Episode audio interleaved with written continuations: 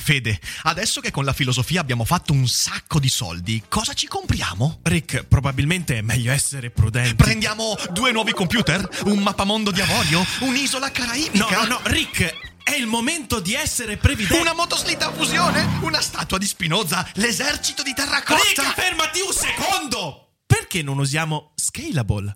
Scalable è l'app perfetta per chi vuol conoscere il mondo degli investimenti. Attenzione, investimenti pensati col cervello, non scelte di pancia. Scalable ti mette a disposizione gli strumenti essenziali per costruire una cultura del risparmio, ETF, piani di accumulo, accantonamenti a lungo termine per pensare oggi a quel che potrai fare domani. Scalable è un servizio sicuro e regolamentato con oltre 600.000 clienti e che ti aiuta a comprendere come funziona la finanza usando la testa. E sai qual è il bello? Con Scalable puoi iniziare a investire con solo un euro. Trovi tutti i dettagli in descrizione. Quindi, niente motoslitta fusione? Tra qualche anno, Rick, quando Scalable ci avrà aiutato a far crescere i nostri risparmi.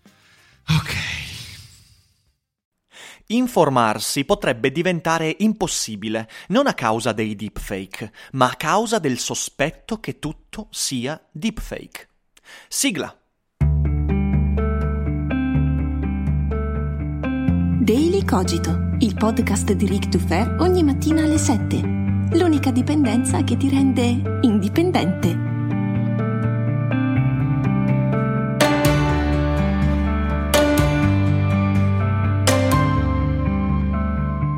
Buongiorno a tutti, buon lunedì e bentornati qui su Daily Cogito. Io sono sempre Eric Dufer e prima di tutto lasciate che ringrazi tutti quelli che ho incontrato sabato al Festival del Podcasting, che è stato bellissimo davvero. È stato bello perché nella seconda edizione si è comunque mantenuto lo spirito pionieristico, ma abbiamo avuto il triplo delle persone rispetto alla scorsa volta ed è stato davvero davvero entusiasmante. Quindi non vi resta che tuffarvi in questa avventura del podcasting, soprattutto visto che che il 2020 secondo me sarà l'anno di questo media.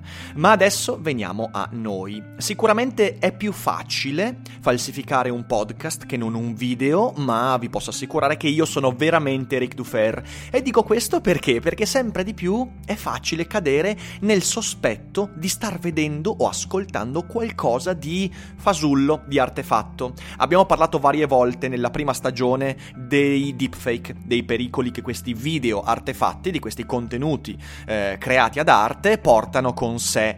Il pericolo qual è? Beh, il pericolo è quello di manipolare delle elezioni, perché fai un video in cui il candidato comincia a lanciare insulti razzisti o contro minoranze e cose simili. Eh, è pericoloso perché tu puoi vedere una persona fare degli atti inconsulti quando in realtà non li ha veramente fatti. I pericoli sono molti, ma ma recentemente è successo qualcosa che mi ha fatto capire che il vero pericolo nei confronti dell'informazione non è l'esistenza del deepfake in sé per sé, alla fine del 2018 eh, il popolo del Gabon eh, si è accorto che non vedeva il proprio presidente Ali Bongo in pubblico da molti mesi e alcuni sospettavano una malattia molto grave, alcuni sospettavano un rapimento, altri addirittura che fosse morto. Così, eh, per fermare queste speculazioni, queste chiacchiere, le autorità del Gabon hanno mostrato in video Ali Bongo eh, dicendo che aveva avuto un ictus e però nel video si vedeva che parlava con difficoltà senza grossi problemi problemi. Al posto di esultare, beh, la gente ha detto no, eh, no, no, no, questo è sicuramente un video deepfake. E quindi ci sono state delle reazioni nei media, c'è stato un po' di disordine e tutti quanti si sono convinti che quello fosse un video artefatto. Ecco, questo mi fa dire che il vero pericolo nei confronti dell'informazione è l'esistenza del sospetto, anzi l'abitudine a pensare che quello che sto vedendo, leggendo, ascoltando sia fasullo ed artefatto. E questo, come capite, non ha a che fare con il deepfake in sé per sé, perché se fosse così allora la gente reagirebbe di fronte a qualcosa che ci fa effettivamente sospettare che quello sia un deepfake. Nel caso eh, di cui ho parlato, mi sembra che non ci siano neanche gli elementi per sospettare che le autorità abbiano mostrato perché mai dovrebbe succedere. Però il punto è che a priori c'è il sospetto di poter vedere qualcosa di falso e questo mina alle fondamenta la costruzione non solo dell'informazione su internet, ma dell'informazione in generale. Ora io in passato ho detto che la soluzione tecnologica ai deepfake, a mio parere, è perseguibilissima, cioè il fatto che YouTube YouTube stia già implementando degli algoritmi che segnaleranno all'utente il momento in cui il video visto sia un deepfake, quindi tu stai vedendo, che ne so, Donald Trump che si spoglia e fa la lap dance, se non sei sufficientemente intelligente da capire che quello è un video artefatto, tranquillo, YouTube con un apposito algoritmo ti dirà guarda che qui c'è un software che ha modificato le immagini. Perché? Perché in realtà qui si tratta di una corsa a chi riesce a definire meglio l'immagine e quindi a riconoscere prima l'inganno.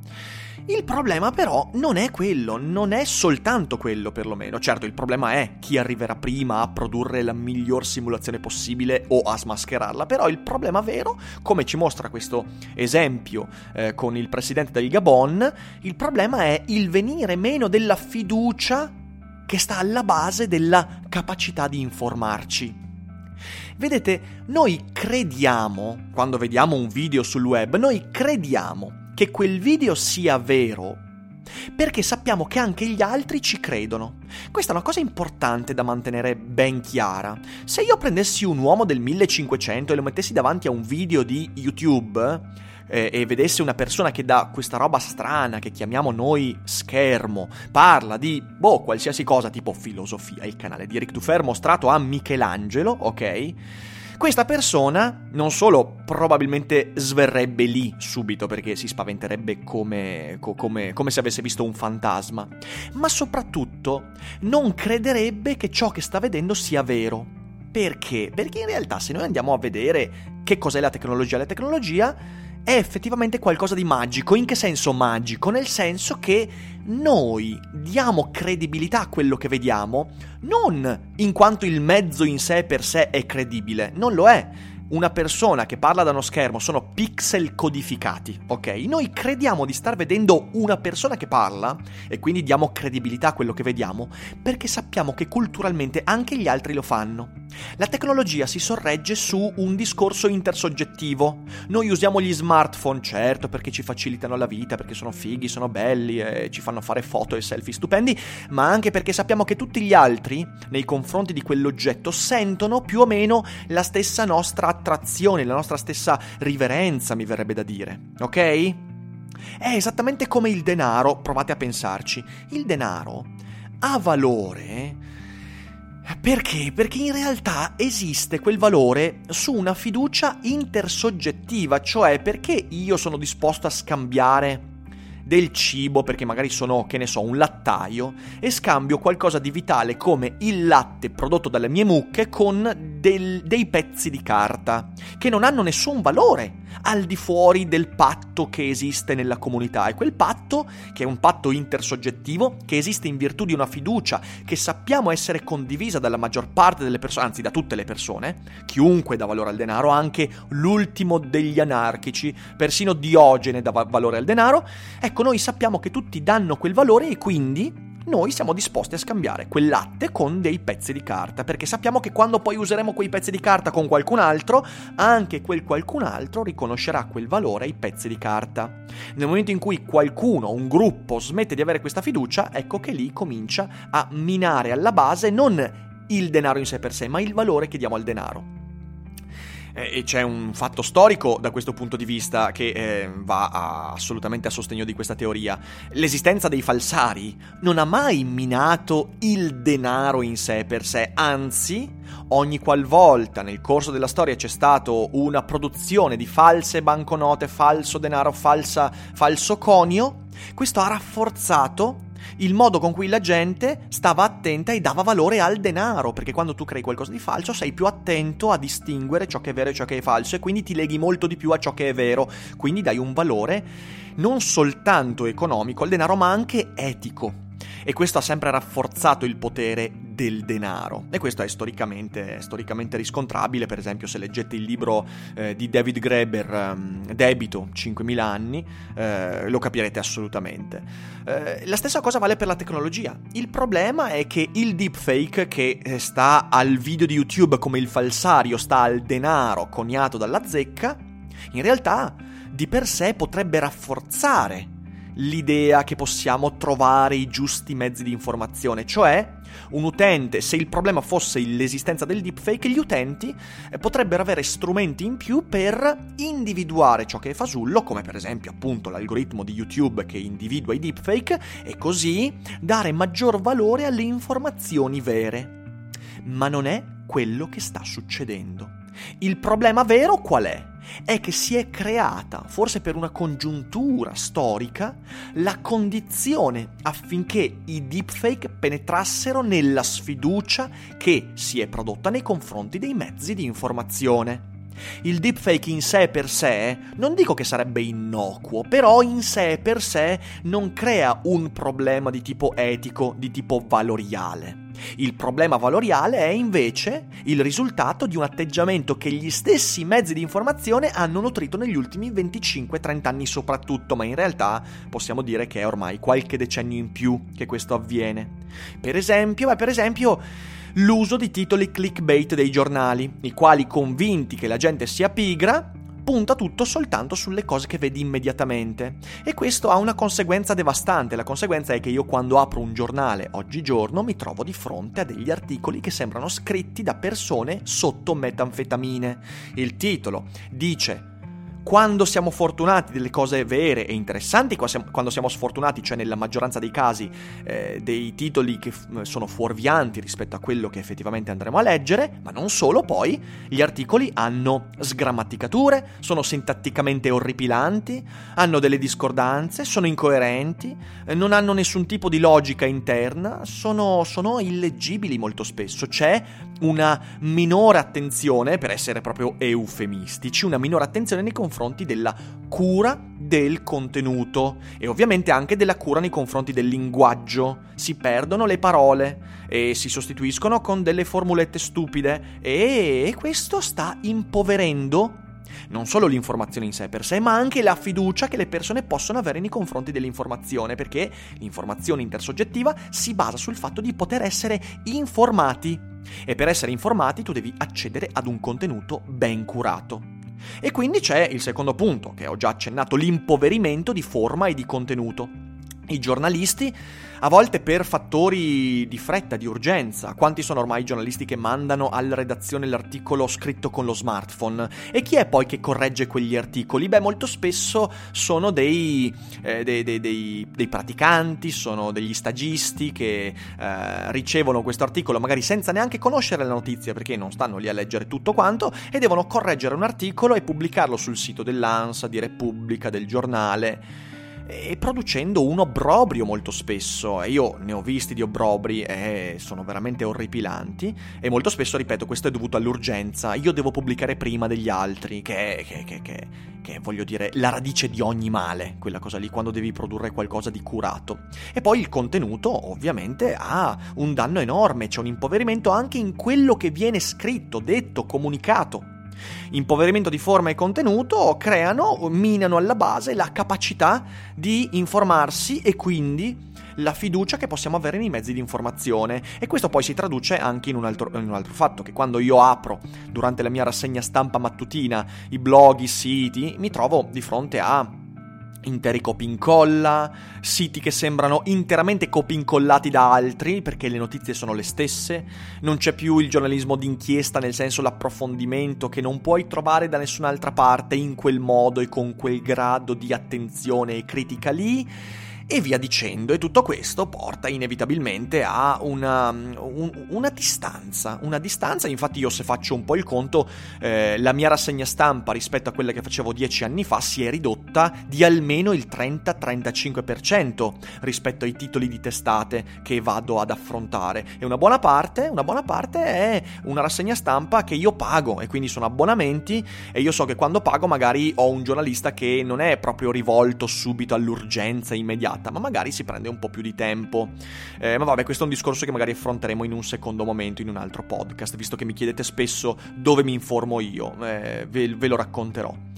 Infine, e forse è questa la radice vera di, questa, di, questa, di, questo disastro informativo in cui i deepfake stanno giocando un ruolo così eh, importante, c'è da parte dei mezzi di informazione una sfiducia devastante nel lettore e fruitore, che sia ascoltatore, visualizzatore che ovviamente poi si riflette nella controsfiducia, cioè il lettore ha sfiducia nel giornale perché è il giornale che ha sfiducia nel lettore. E qual è la sfiducia? Beh, la sfiducia è, eh, che in realtà poi è una grande scusa, eh, cioè nel senso che la sfiducia in realtà non, è, non si basa su cose reali, si basa su una percezione falsata, forse per giustificare una pigrizia istituzionale molto diffusa, però la sfiducia è sfiducia nel fatto che il lettore leggerà tutto l'articolo, quando siamo fortunati quando siamo sfortunati, nella maggior parte dei casi di nuovo, c'è la sfiducia nel fatto che il lettore capirà l'articolo, che riesca a contestualizzare le informazioni. E questo produce di fatto poi una sfiducia del lettore nei confronti del giornalista, del giornale, del blog, del sito, dello youtuber, eh, del commentatore, dell'opinionista, chi più ne ha più ne metta, che porta l'opinionista, giornalista, commentatore, eccetera, eccetera, a lavorare di meno sul contenuto.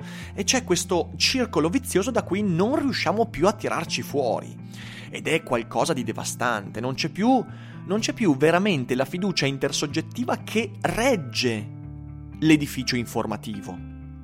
Vedete, il falsario ha vita difficile quando il sovrano è debole. Cosa vuol dire questo? Vuol dire che il falsario, e ritorno alla metafora del denaro, quando il sovrano, lo Stato è debole, eh, ha una vita difficile perché è più difficile far arrivare in giro le banconote falsate.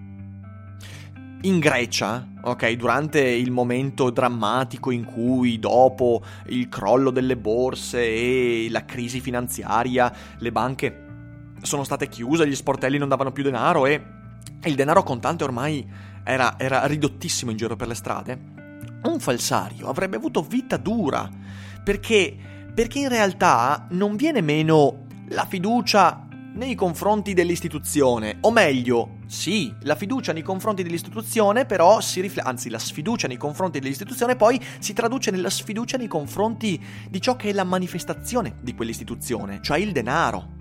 La gente smette di usare il denaro quando il sovrano, quando lo Stato è debole, perché viene meno il motore di quella fiducia intersoggettiva nei confronti del denaro. E quindi anche il falsario ha tutto, tutta la volontà a far sì che i, i suoi prodotti, i suoi deepfake monetari, eh, circolino in un ambiente di fiducia collettiva. Capite? E la stessa cosa vale per i deepfake. Se voi guardate i deepfake stanno avendo veramente riscontro eh, quasi soltanto nell'intrattenimento. Eppure la tecnologia per far sì che dei deepfake abbiano un effetto elettorale ben preciso ci sono, solo che sarebbero inutili perché in realtà cadrebbero nella quasi indifferenza, in quanto è venuta meno non la sfiducia, la, non la fiducia nei confronti della tecnologia in sé per sé, del video. E ripeto, il caso del Gabon per me è proprio eclatante. È venuta meno la fiducia nei confronti del fatto che anche gli altri crederanno a quei video. E quindi anche il deepfake cade in mezzo a questa marmaglia di sfiducia. E la, la, la conseguenza qual è? La conseguenza è non la disinformazione, ma l'indifferenza. Stiamo producendo le condizioni per essere indifferenti nei confronti dell'informazione. Ecco, il vero pericolo che stiamo affrontando è convincerci collettivamente che non sia più possibile informarsi. Questo è il vero pericolo. Il vero pericolo è prendere il concetto di informazione, che ribadisco si basa e si fonda su una relazione intersoggettiva, e credere che non sia più possibile costruire quella fiducia.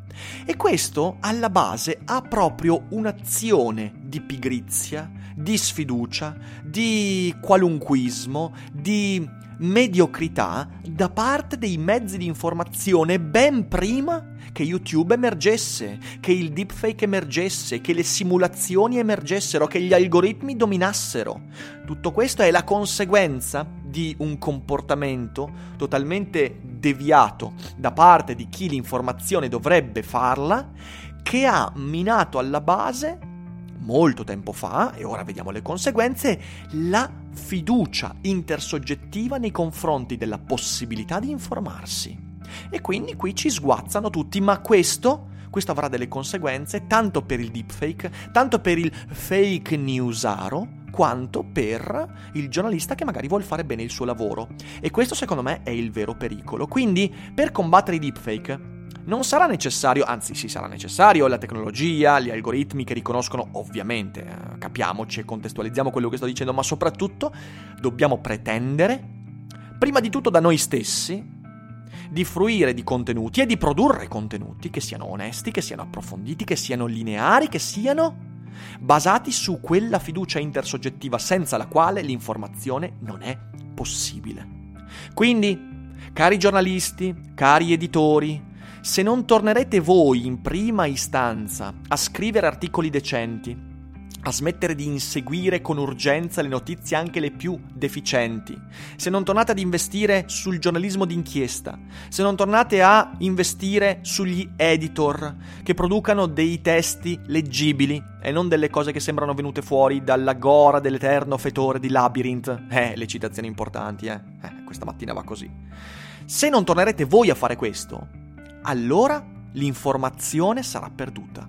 E noi utenti cosa possiamo fare? Beh, possiamo pretendere questo, perché la nostra voce di consumatori di informazione deve essere fondamentale. Da un lato dobbiamo diffondere ciò che ci sembra essere ben lavorato, ben approfondito e che vada in controtendenza rispetto a quello che ho descritto in, questa, in questo podcast, dall'altro dobbiamo anche noi avere attenzione nei confronti dei, di ciò che produciamo come discorso, dai commenti alle analisi ai video agli articoli a tutto quello che potremo scrivere o produrre o diffondere. Sta tutto a noi, la fiducia intersoggettiva e l'informazione si costruisce dalla base e la base sono io, sei tu che mi ascolti e siamo tutti noi che nell'informazione dobbiamo inevitabilmente vivere e sopravvivere. Spero che questo approfondimento vi sia piaciuto, mi raccomando, voi diffondetelo, eh, fatelo conoscere ai vostri amici e diffondiamo un po' di fiducia intersoggettiva, almeno nei podcast e soprattutto su Daily Cogito. Aspetto i vostri commenti, mi raccomando, ditemi la vostra, cosa ne pensate e noi ci risentiamo domani con il solito Daily Cogito. Io vi abbraccio, vi auguro un buon lunedì e non dimenticate che non è tutto noia ciò che pensa.